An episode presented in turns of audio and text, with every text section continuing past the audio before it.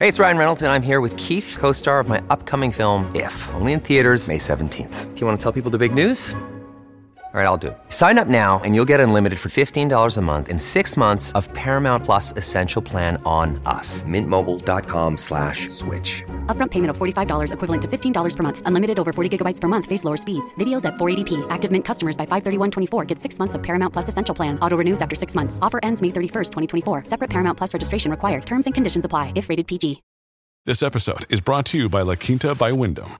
Your work can take you all over the place, like Texas. You've never been, but it's going to be great because you're staying at La Quinta by Wyndham. Their free bright side breakfast will give you energy for the day ahead. And after, you can unwind using their free high speed Wi Fi. Tonight, La Quinta. Tomorrow, you shine. Book your stay today at lq.com. Your brain needs support, and new OLLY Brainy Chews are a delightful way to take care of your cognitive health. Made with scientifically backed ingredients like Thai ginger, L-theanine, and caffeine, Brainy Chews support healthy brain function and help you find your focus, stay chill, or get energized. Be kind to your mind and get these nootropic chews at olly.com. That's O L L Y.com. These statements have not been evaluated by the Food and Drug Administration. This product is not intended to diagnose, treat, cure, or prevent any disease. Welcome to the New Books Network. You're listening to the New Books Network. I'm Stephen Rodriguez, a PhD candidate in history at Vanderbilt University and a host on the network. Today I'm joined by Professor Ada Ferrer, the Julius Silver Professor of History and Latin American and Caribbean Studies at New York University. We'll talk about her new book, Cuba An American History, which was published in 2021 by Simon and Schuster. Ferrer's book is a history of the island from the era of European conquest to present day. Her approach to narrating five centuries of history, however, doesn't just focus on familiar political figures or abstract historical forces. Instead, Ferrer positions the experiences of the enslaved, women, school teachers, and her own family at the center of the book. And as much as this is a history of Cuba, it is also a history of the United States, Ferrer surprises the reader with fascinating moments of convergence between the history of the two countries throughout, going beyond just familiar geopolitical flashpoints. The result is a finely crafted and deeply personal book that encourages readers to recognize Cuba's contested history and its multiple identities. Ada, welcome to the show. Oh, thanks, Stephen. Thanks for having me. My pleasure. I wanted to begin on, on the personal note because it is such a prominent part of the introduction and obviously something you kind of weave throughout. Um, your previous two books were, you know, written for university presses um, and kind of followed those conventions. This book, you're trying to speak to a, a more general audience, um, and you weave in your family's uh, own personal experiences throughout. I just wanted to ask what it was like uh, to write such a personal book, especially in light of you know having the experience of mostly writing uh, things that were more academic monographs. Yeah, well, I mean, it, on one level it wasn't that different. It was still you know me doing research and doing a lot of reading and focusing on the writing and how to tell a story right? So the, you know definitely overlapped um, thematically methodologically empirically with work i'd done before. But i also feel like so much of what brought me to cuban history to begin with is personal. And i felt like that was something that in my earlier books was there but so so buried under under you know under archives and historiography that I, I didn't call attention to it. The most personal i got in those books was really in the acknowledgments. And so i felt like it, it was there all along and that um, this was a, just a chance to to bring it out. Also in part because of the focus of the book in a sense about you know writing Cuban history for an American audience. It's kind of a work of translation, of moving back and forth between the two countries. And that whole experience just, for me, is so inextricably linked to the way I grew up and the way I've lived my life, always between these two countries and translating for my parents and for people in Cuba and for the US. And, and so it just felt like the book was deeply linked to who I am as a historian and, and, and as a person. Hmm. So, would you say that the experience of, of writing this book with its, you know, very very sweeping book and also a more personal one, did it change the way you kind of view Cuban history more generally? Are there things that surprised you in the process of writing it that you hadn't really perhaps thought about as much in your earlier work? Yeah, I mean, to be honest, a lot surprised me. I, you know, I thought I knew Cuban history really well going into the project, which is part of what made me think I could do it. But I learned so much uh, doing it and researching, reading for it, also writing. In terms of what surprised me, um, the depth of the longevity, you know, the, the how far back the U.S. role in Cuba. It's not that it surprised me. I knew that. I, I kind of knew it, but but to find it and have it confirmed sometimes with such uh, arresting kinds of stories, right? Like the, you know, the, the, inauguration of a U.S. vice president on Cuban soil, for hmm. example, mm. things like that. That, you know, it just it confirmed what I knew and made it that much uh, richer and and more and more urgent. Some another thing that surprised me sometimes were the the ways in which histories and people um, became connected in unexpected ways, right? So I began the chapter on early 20th century Havana with the story of a, of a young girl, uh, Rene Mendez Capote. And, you know, I was just reading her writing, and all of a sudden I realized that the man who built her house was the leader of the race war of, of, of the Independent Party of Color and a leader in the so called race war of 1912. So just seeing mm-hmm. the hmm. connections kind of just come alive in my research was uh, was exciting. And then also I kept thinking as I was writing, more as I was doing the well, both the research and the writing, just the, I felt like my personal connection to the history deepened. So, for example, when I was working on the 1950s, uh, you know, my mother and I, my mother and I left in 1963. As I was working on that, the 50s and the early 60s, just my sense of the extent to which you know i became convinced that this history made me you know that it made my parents it determined so much in their lives and then by extension my life i think that sense became a lot stronger as a result of of writing the book. And so my sense of wanting to write it in a way that my parents i mean they're never going to they won't read it but you know that my parents or people like my parents might recognize themselves in it that became much more of a goal as i wrote. Mm. i think that that partially comes across with you, you you play a lot a lot with chronology and kind of historical narrative. And you draw on uh, Michel-Rolph Trouillot's idea of kind of history as narrative versus history as it happened. And you you explicitly talk about you know this idea but then you kind of demonstrate it throughout the book with, with these anecdotes that you incorporate, um, which I find really, really uh, engaging.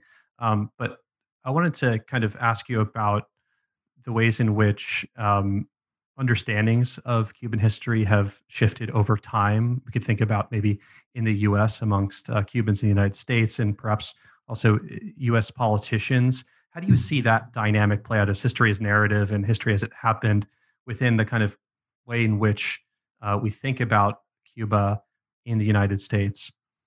Yeah. Well, I think it, it all depends on what moment you're looking at, right? So the, I think Cuba's been kind of part of, you know, Americans in general are familiar, have some familiarity with Cuba, and they have for a really long time, for generations and even and even centuries. But their conception of what Cuban history is is definitely it's different at different moments. So for example, you know, the, the, the history of Cuban independence and of the Spanish American War and of US involvement in that process created a really strong sense for many Americans that uh, that that the US helped Cuba achieve its independence and therefore that that you know Cuba owed the US a debt of gratitude.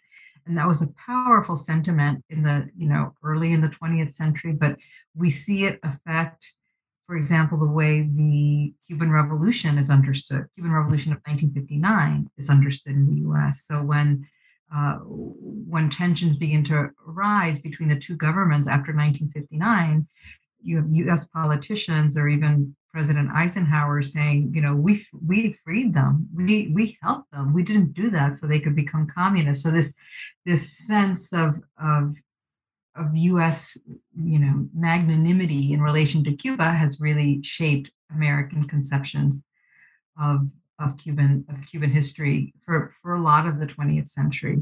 I think more recently, um, the the most dominant I think American view of Cuba has, you know, in, in some sense erases all that early history. And in popular American culture, Cuba becomes uh, Fidel Castro and 1959 without that much attention to, to the ways in which the earlier relationship and the earlier history shaped 59 and everything that came that came after.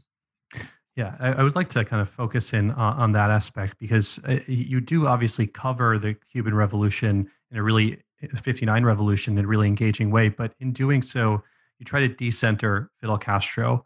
Um, you have at one point in the chapter 23, you say, "quote People interested in Cuba often make the mistake of thinking too much about Fidel Castro," and you go on to say, "This is perfectly, you know, a reasonable uh, thing to do and understandable." Um, and, and you kind of decenter Castro and show the longer genealogy of a lot of the ideas that came to be the foundation of the 1959 revolution, like agrarian reform, you know, anti-corruption measures, uh, mm-hmm. expansion of education, all these factors that uh, that became iconic uh, and associated with the revolution.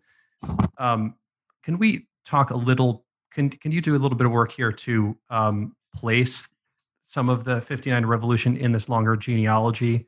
what were the main kind of antecedents um, in in the earlier period, not just the immediate ones, but um, that kind of uh, led up to it that a lot of listeners and perhaps your readers who just kind of think of Fidel Castro in the Cold War context might not be familiar with. Yeah, I think you know this is true for Americans, but also even sometimes for uh, for Cuban Americans who, um, you know, younger Cuban Americans say, um, who don't know that that earlier history, the way it's narrated, sometimes it seems like Fidel Castro just came out of the blue, right, and then determined everything. And part, part of what I try to show is that the ideas that um, that he invoked, the, the the some of the practices that he used in opposing uh, Batista, and then um, you know consolidating his power. These are these were all things that that had a, a long history in Cuban politics. So uh, there's a long history of struggle for social rights. So for things like agrarian reform or workers' rights or um, literacy, right? And those things, they were present, um, for example, in the 1933 revolution, they were present in the 1940 constitution. So he didn't invent those demands. And you know many many cubans expressed them and shared them and, and pushed and fought for them for, for generations before the revolution of 59 so that's that's one thing i wanted to, mm. to stress and then the other thing is that even in the revolution itself even in the struggle against batista fidel was really one revolutionary among many he would come to dominate by the end of that struggle but that was not at all clear in the beginning of the struggle. And if you look at who was fighting and mobilizing and writing and organizing, you know, from 1952 on, there were many people in, in cities, there were students, there were workers, there were housewives, uh, Catholic students, and all kinds of, uh, of other people who were who were, you know, who, who did their best to fight against uh, Batista. And in the beginning, uh, really up, you know, through the through late, you know, mid to late 1950s, through mid to late 1957 or late summer 57, Fidel wasn't the most uh, prominent, or even the one that was, you know, guaranteed to to, to he it wasn't clear that he was going to be the last one standing, right? So um, that that it worked out that way, but it wasn't predestined to happen that way. Just as it wasn't predestined to be end up being a communist revolution. That's that's really helpful, and I think you know it speaks to something else the book does really well, which is to critically approach national myth making, uh, both on the U.S. side and on the Cuban side. So um, you know, certainly with the Cuban Revolution of '59, there's a lot of mythology associated with that that perhaps influences both how um, Cubans themselves understand their history and um, people in the U.S. And of course, it, this myth making has been a constant process to a large extent. But I wanted to kind of focus in on one aspect of it, which is kind of the the, the role of race in Cuban history and the idea of kind of racial harmony in in Cuba. This idea that was promoted Could you talk a little bit about where this idea comes from and how it's changed over time uh, during these successive periods, like the 33 revolution, the you know the Constitution 1940, and the 59 revolution? Yeah, it is. It is a constant in in Cuban history, and I, I think that the most influential idea about race and its relationship to nationality emerged uh, in the very late 19th century uh, out of the struggle for independence, and its main proponent was uh, the you know, famous Cuban uh, writer and activist and organizer Jose Marti, who posited that that Cuban nationality somehow transcended race, that Cubans were more than black or white, they had fought for independence together, and in that process, they had become uh, not only equal but but Cuban above all. And that idea was really powerful at the time in terms of defeating Spanish arguments against Cuban nationality, right? For for for most of the 19th century, Spain and its allies had said Cuba could not be independent because if it tried, it would there would be a slave rebellion, it would be another Haiti, et cetera, et cetera. And that idea of a of, of a of a nationality and of a nationalism and a patriotism that that ended slavery and that and that welcomed and tried to forge racial equality was really powerful, right? So, but having said that, that what it described, what it aspired to was just that. It was an aspiration. It never actually became reality, right? There wasn't equality on the ground. There was still rampant discrimination in terms of uh, employment, access to education, et cetera, et cetera. So one of the things that happens throughout the 20th century, and you see it at the beginning of the Republic, you see it in 1933, you see it in 1940, you see it with the Revolution of 1959, and that is Black intellectuals and activists arguing that they are not equal, that they are discriminated against. And you see them pressing for their rights by forming a party or introducing uh, anti racist legislation, et cetera, et cetera.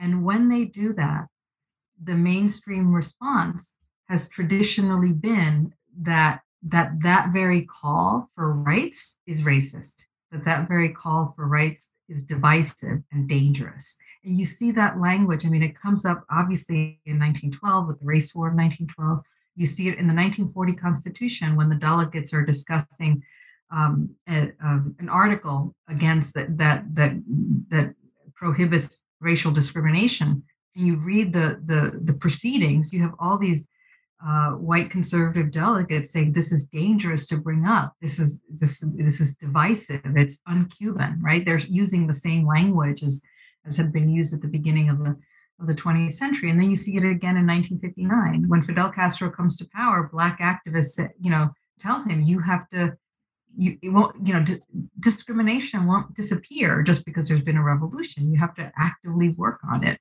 but uh, but the commitment to work on it really and seriously and deeply did not was not there and so it, it didn't happen and when black activists called attention to it again the response was that's divisive no conviene it's inconvenient it's dangerous we're not doing that unity is more important. And in after 1959, it became unity against against U.S. empire or external and internal enemies and so on. So always this idea that Black Cubans have to wait for their rights uh, has been, um, you know, it, I mean, it, it, hasn't been exactly the same, but it's reappeared in these critical moments for the whole 20th century and even even to the present. You know.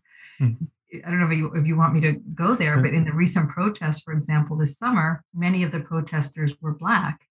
And what what uh, supporters of the government ended up writing and tweeting and so on was, how could how could they protest? The revolution gave them everything. It used mm. that language, right, which is the same language that that people used at the end of the 19th century. How could Black veterans press for their rights when mm when independence had given them everything and independence had brought them into history, right? So it's this expectation of Black gratitude and, and Black patience and Black forbearance that, that's been a constant, more or less, for, for over 100 years, well over 100 years. Well, thank you for taking us to the present day because it is really interesting to see um, how these are kind of recur. This rhetoric is very changes, obviously, but is present in in many periods.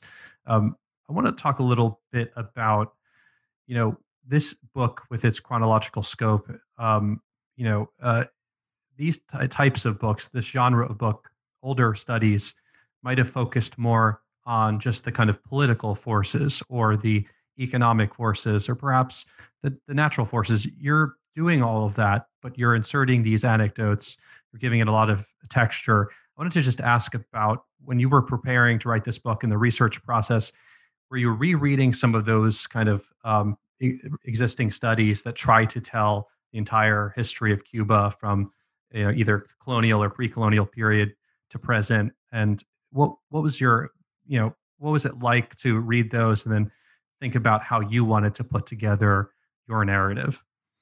Yeah, I, I did read in those books, you know, things like Lou Perez or Hugh Thomas, or mm-hmm. you know, on the Cuban side, Guerra y Sanchez or Julio Rivera, and all, you know, Levi Marrero. But I tended not to read them. You know, I didn't read them and then begin. Right, I would read particular parts as I was working on a particular part. Because with this kind of book, it's not, you know, it's over 500 years. It's not like you can research it all and then write. So, so I did it very, um, you know, I did it in in, in little chunks or, or mm-hmm. nuggets. Mm-hmm.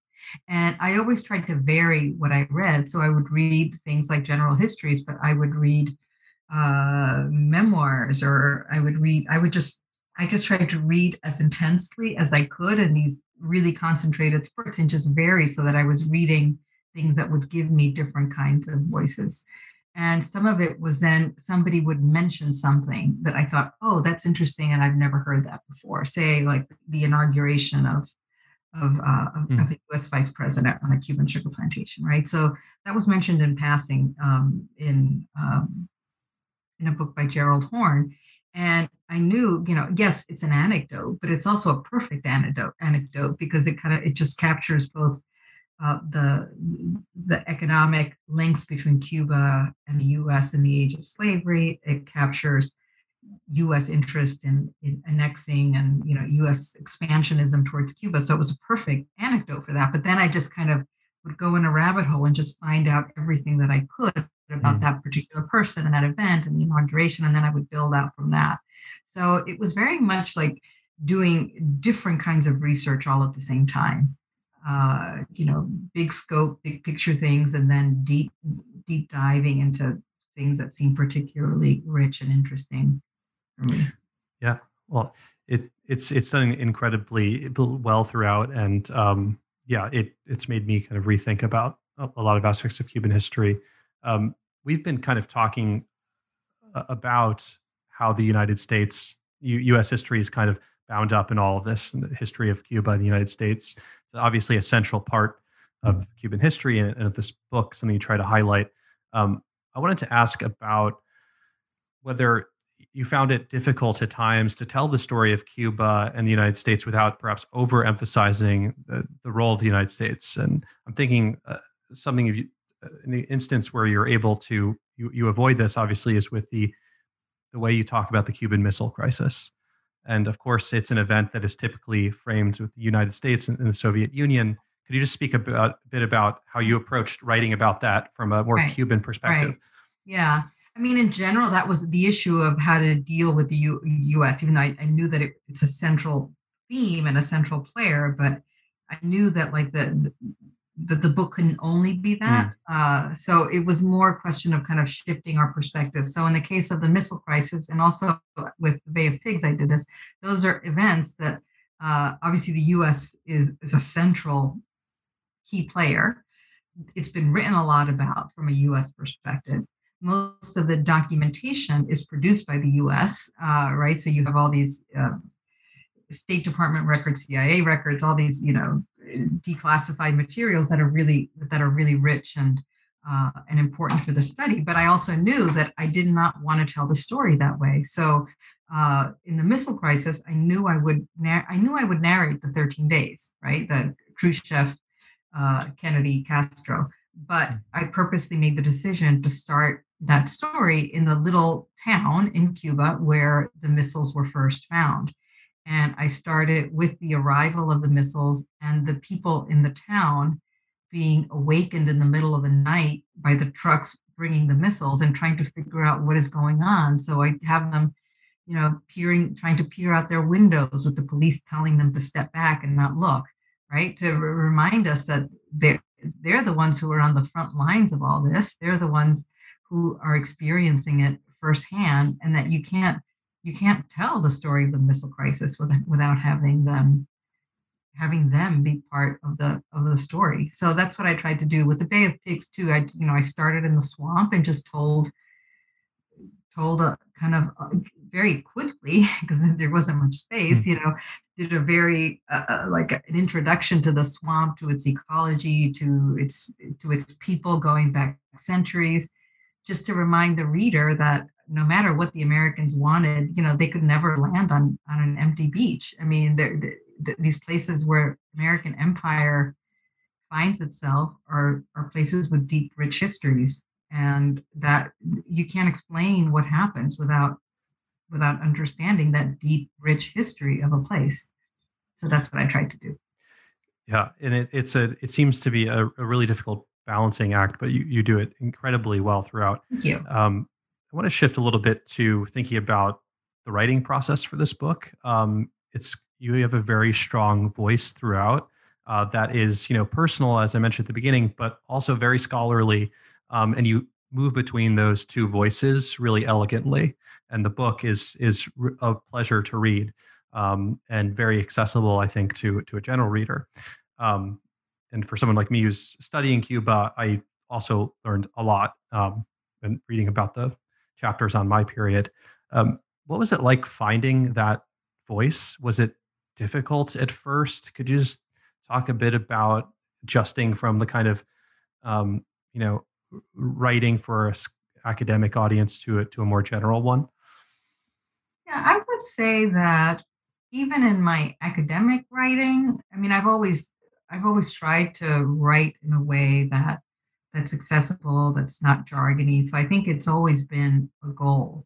Uh, when writing this, it just I just felt even a little freer. So, you know, all of a sudden I realized, oh, I, th- there's an I. I mean, meaning me, and I was like, well, that's okay. I'll leave it for now and then decide.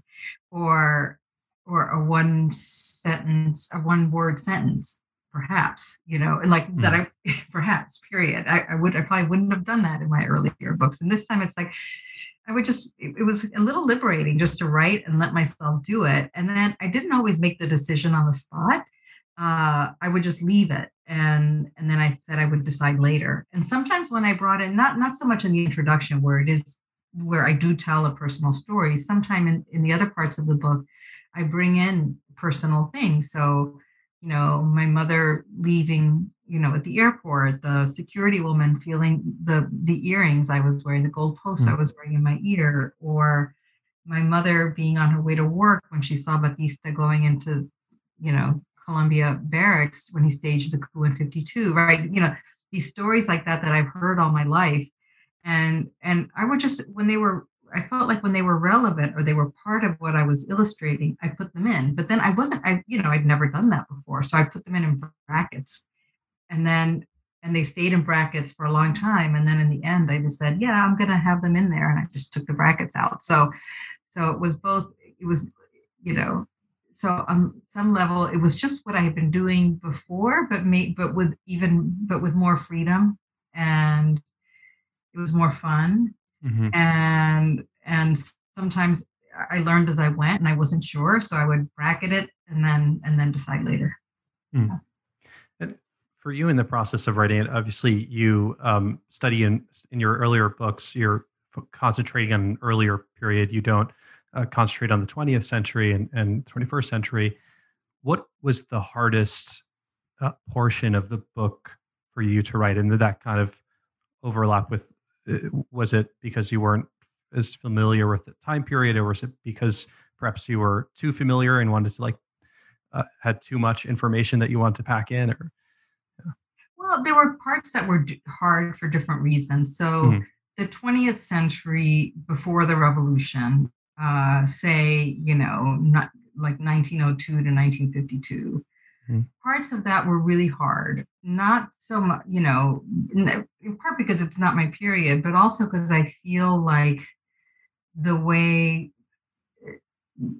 a lot of, and maybe especially for the 1933 to 52 mm. period, a lot of the, that history is political history. And since I didn't want the book to be straight political history, it was sometimes I found that um, I found that sometimes difficult. Also, the fact that you have all these revolutions and coups, and you have to narrate them because you can't leave them out, but you you know you don't want the book to be only that. So I thought that was difficult.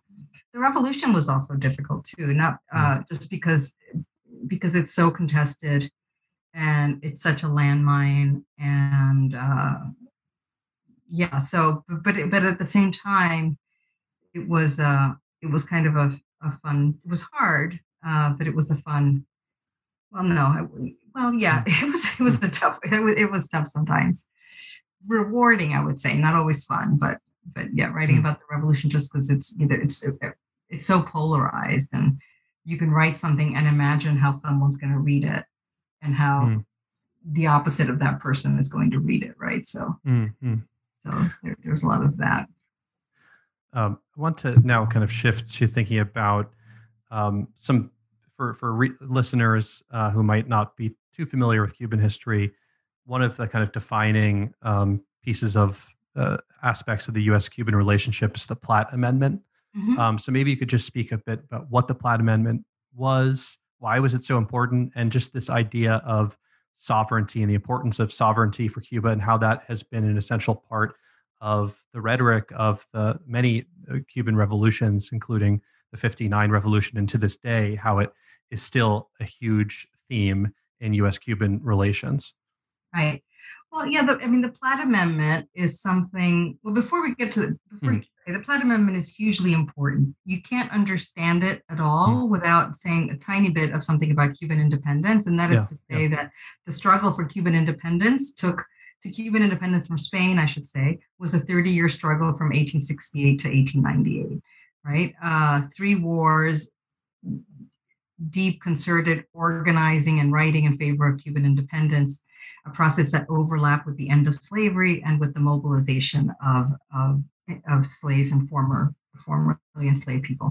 Okay, so that's 30 years. The US intervenes at the very end of that process in what is known as the Spanish American War, and then occupies Cuba militarily from 1899 to 1902. Now, in that, so the US is the ruler of Cuba, and when the Spanish flag comes down, it's the American one that replaces it. What the Americans did you know over that time was was change the goalpost for Cubans. So when they first intervened, the Americans said that they would leave Cuba once it was pacified after you know after the last war. Then Cuba was pacified, and the Americans didn't leave, and they said we'll leave when Cubans prove themselves capable of self-government. Then you had elections and a constitutional convention, and all went smoothly and still the Americans weren't leaving. So the Americans changed the goalpost again and said basically that what would prove that the Cubans were capable of self government was their acceptance of something called the Platt Amendment. And the Americans wanted the Platt Amendment adopted into the Cuban Constitution, and it was as, as an appendix to the to that original charter. So what the Platt Amendment did was give the U.S. the right to intervene in Cuba militarily, uh, un, you know, uninvited by the Cuban government. It limited the Cuban government's ability to incur debt or to enter into a treaty with a third um, with a third country. It set aside land for what became the Guantanamo Naval Base. So basically, it limited Cuban sovereignty, right? Because um, it, it made the it explicitly made the task of preserving life, liberty, etc. It put that in the hands of the U.S. government rather than the, the you know, ostensibly sovereign Cuban government. And Cubans resented it deeply, and and um, and it shaped and a lot of what Cuban history was in the first decades of the republic. The U.S. intervened multiple times as a result of the Platt Amendment. So it's something that and and the Americans said them this, said said it themselves. You know, the the the U.S. governor of Cuba said it at the time, and and and Cuban politicians said it at the time that under the Platt Amendment, Cuba basically uh, didn't really have independence, and or hmm. they had a fiction of a of a republic, and so. Um, so that's the history that's part you know that that's that's you know that fidel castro has in, has invoked or had you know invoked for, for mm. decades and decades the idea of the U.S. coming in at the end of Cuban independence and frustrating the revolution for for um, independence from Spain, of imposing the Platt Amendment and then intervening uh, multiple times. So so that uh, and I think that is something that for the most part uh, American statesmen and you know general American readers you know didn't didn't deeply understand either deeply or, or, or, maybe at all so that when the cuban revolution came in 1959 when it happened um, americans r- rushed to understand it uh, especially as tensions heightened they, they put it always within the frame of the cold war and of the us struggle with the soviet union and the struggle between um, communism and, and, capitalism. But the Cuban Revolution, to really understand it, can't be understood only in that frame. You have to put it in the frame of this of a long struggle and you know, this long kind of confrontation over over Cuban sovereignty uh, that dates back to the end of the 19th century. Mm. Well, thank you for that overview. It's really helpful. Um, it, it is interesting, especially to see how the sovereignty question plays such a large part or concern plays such a large part in fields like public health uh, in Cuba, kind of thinking of the current moment, the pandemic of Cuba developing three different, um, you know, vaccines um, uh, and using those, and I guess eventually has plans to to, to sell them uh, to the mm-hmm. rest of Latin America. This is it's just fascinating to see the, the legacy of these things and then manifesting in our in our current yeah. period. I don't know if you want to comment on that, but yeah, I mean, you know, in general, um, yeah, it, I think because Americans haven't understood uh, that, you know, the, the, significance of the idea of sovereignty uh, in in Cuban history, they don't realize, I think, when they say things that that that are completely counterproductive for them to say. you know, mm-hmm. so um, yeah so you know the so when the americans start talking about uh, or not just you know not the american government but american people or or cuban americans talk about a possible intervention or humanitarian intervention et cetera without realizing the you know the how deep the rhetoric of sovereignty is and how important it's been it's just it doesn't it's just completely counterproductive mm-hmm, mm-hmm. Um, I want to come to the, the title of the book, and I know you've likely gotten a lot of questions about that, and you you talk about it in your introduction. But you know, and you called Cuba an American history.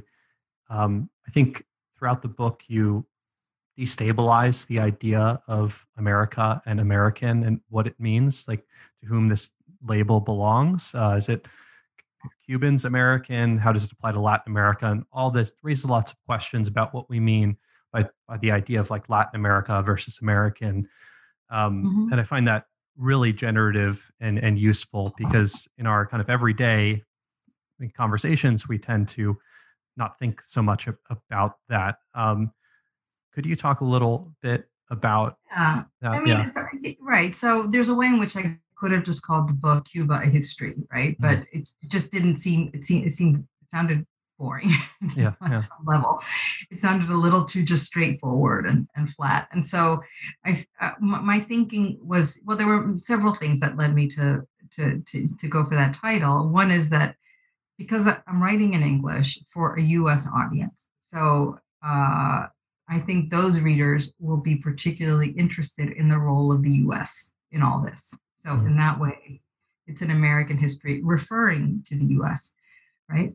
uh, there's also but part of what i what i wanted to do or what i think is that um, any history of a place that is so deeply connected to the united states right to study that history means that you are gaining perspective on the us itself um, so while it's a history of cuba i do really think that reading it could give American readers a different kind of perspective into the US, mm. right? Because the US is in the book, you know, mm-hmm. a lot, but in yeah. ways that maybe American readers haven't always encountered because it's coming from kind of the outside in.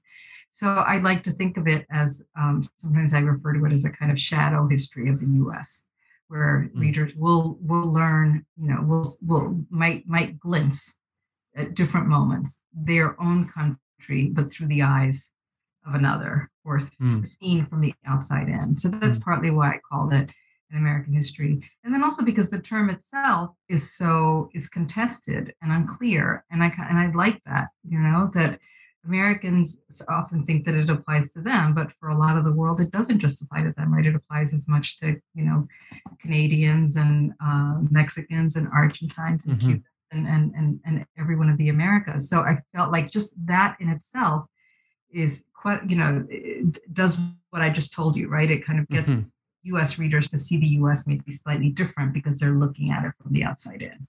Yeah. Yeah. And I think that's an incredibly valuable exercise for, for a lot of um, Americans, US citizens to, and residents to, to, to go through. Um, and then, sorry, if I could just say yeah. something else. I mean, yeah. when you talked about the personal the mm. beginning, I mean, it kind of links with that too. Then, in some sense, um, you know, for for someone who grows up, you know, between two places, or someone who's an immigrant, you you you do that all the time, right? You see, you know, you see, you know, you see the country you're living in from the outside in, right, from the perspective of your parents you see your parents or your your home community from the perspective of your adopted community mm-hmm. right so i feel mm. like like that's something again it's i feel like it's part of my dna so kind of, i wanted to make that uh, come alive in the book a little bit in my method yeah yeah those, those lines are very much blurred for for uh, lots of folks um, yeah exactly right. so a, a related question um, so it's very clear that the U- U.S. history and Cuban history are very much entangled because of lots of cultural relations, political, economic, etc. Um, but what about Cuba's relationship with the rest of Latin America? And I, I want to ask this question both in terms of within scholarship, and within historiography, Cuba's place within you know Latin American studies and thinking about Cuban studies as a field. How do those interact? But also just in the ways in which perhaps Cubans or Cuban Americans think about themselves vis-a-vis the rest of Latin America. Always found it kind of very fascinating there because there does seem to be, at least in the, in the historiography, a, quite a, a, a, separation. And this is true in other fields like Mexican studies, I'd imagine. But uh, could you just speak about that? Yeah, I mean, I think it's a, it's a, I think it's a fascinating question. I remember one time hosting an event, uh, and we had um, you know, at the Center for Latin American Studies here, we had someone on the panel who was Cuban refer to uh, someone who asked a question or who was on the panel who was Bolivian and refer to them, oh, as the Latin American said, almost as mm. if he himself as a Cuban was not Latin American. I mean, it was mm. just it was this interesting moment. So I do think there's a, there's a really powerful, powerful Cuban exceptionalism. Mm. Uh, I think there's, you know, th- there's multiple sources uh, for it.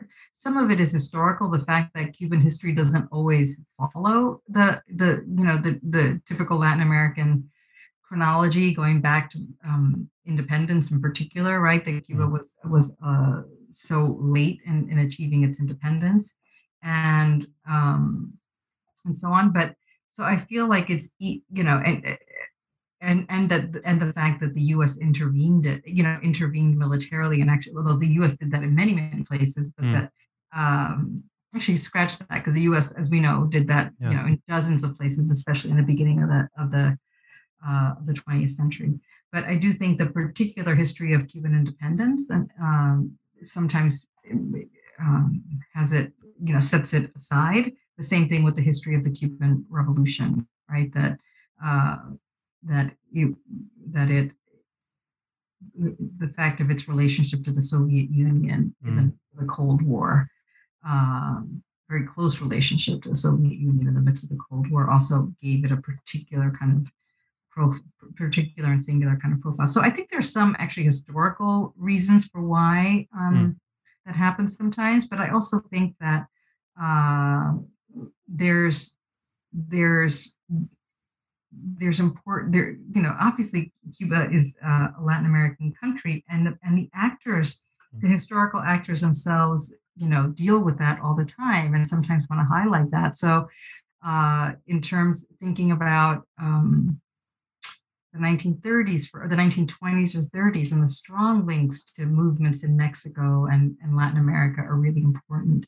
Uh, similarities between, say, the Cuban Constitution of 1940 and other progressive constitutions uh, and um, agrarian laws across Latin America in the same period.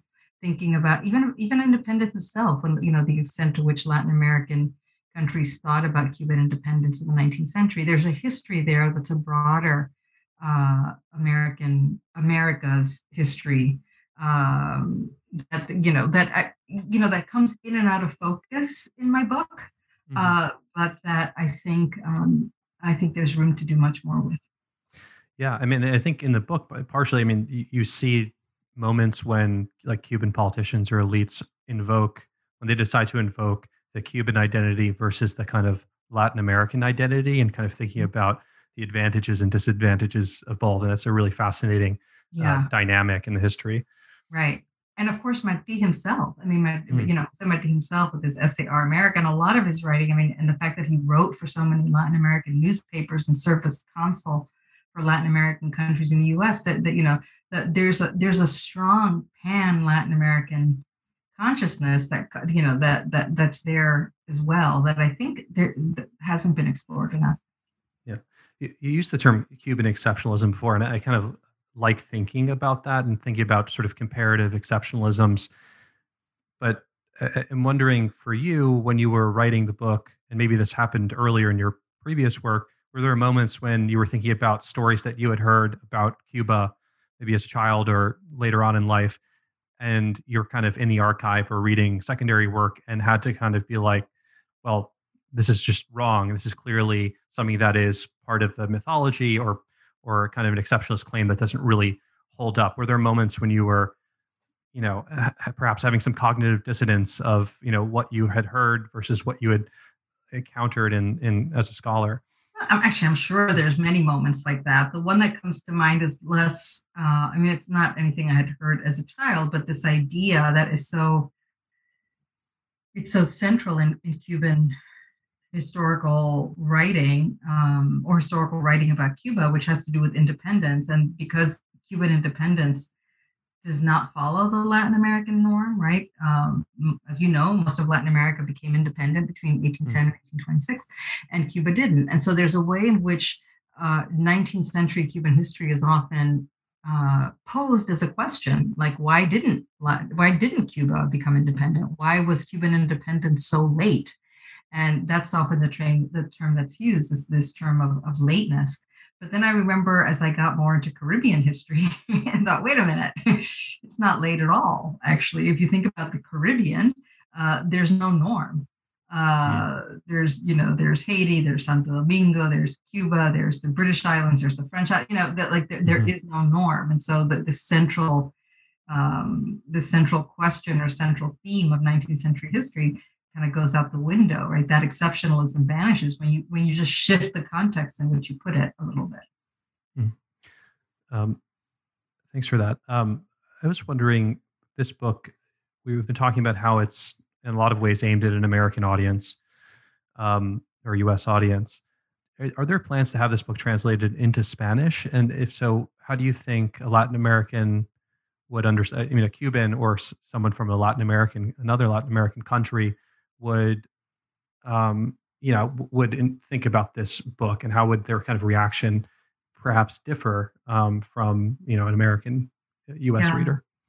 Yeah, that you know that's a great question. I'm hoping that it gets translated. I very much wanted to get translated into Spanish. Uh, there's no firm plans yet, so um, so we'll just have to see. Uh, I think people in Cuba would be, you know, really interested uh, to read it and i think they will i think they will they may not agree with everything in it. I mean they won't agree amongst themselves right? So like but um but i think they'll they'll appreciate that that it is this kind of more you know what you might call like epic history on a human scale that it's such a peopled history. Mm-hmm. i think that will appeal to them. I think um, I think they will see it as balanced, um, some of them, but so I think, and then in terms of how it would be read elsewhere, that I mean, it, it's um, I don't know. We'll just have to we'll just have to wait and see. Uh, I wonder sometimes with Spanish it, eh, how it would be read in Spain, for instance, mm. where uh, the vision of Cuba is very different uh, than in Latin America or in Cuba itself. Um, yeah, yeah, we'll just have to wait yeah. And see. I imagine that's like a really satisfying part about writing a book. You you write the thing, you're working on it maybe you show to a few people to read drafts, but then it's out in the world. You're sort of done with it, but you hear people's reactions yeah, either through right. you know book reviews or doing events, yeah, uh, podcasts, whatever the you know. So it's I'd imagine it's yeah. usually probably pretty satisfying. Uh, yeah, it is. Like times when it's not, but uh, right, uh, right. Uh, yeah. So as a as a final question, um, I just wanted to ask what you're thinking about doing next. What's what do you have something in the works? Um, I don't yeah. have anything. I don't have anything in the works. I have some ideas, but they're all very premature. So um, yeah, we'll have to see. Yeah. Well, yeah. yeah. I mean, this after this is kind of a, a tour de force to to, to write a, a book well, of this you, length. You know, I have, I, yeah, but I have a so. really hard time not knowing what I'm working on. So I keep like, what am I yeah. working on? What am I I'm trying to figure that out? Yeah, yeah, trying to I'm trying to um, actually I wrote this book because I one reason was that I couldn't decide what to do next after mm. my second book. You know, the second book was on Cuba and Haiti, and I decided that I wanted to go back and do uh, a Cuban book, not continue the the, the Cuba Haiti uh, work. And but I couldn't decide what to do. Like, do I, you know? So uh, I had all these different ideas from different periods, and I thought I'll just write all of it. I'll write the history of Cuba and mm. and then that'll let me see what i'm most interested in and that'll be my next you know monograph. But actually writing the book did not i i found it all most of it really interesting and i couldn't decide yeah. so. Well great. Well i'll look forward to to whatever it is that that comes let next you know. well I'll let you know. Ada thank you so much for your time for this wonderful conversation and, and most importantly for the for the book. Yeah. Well thanks for reading it and for and for and for talking about it. It was fun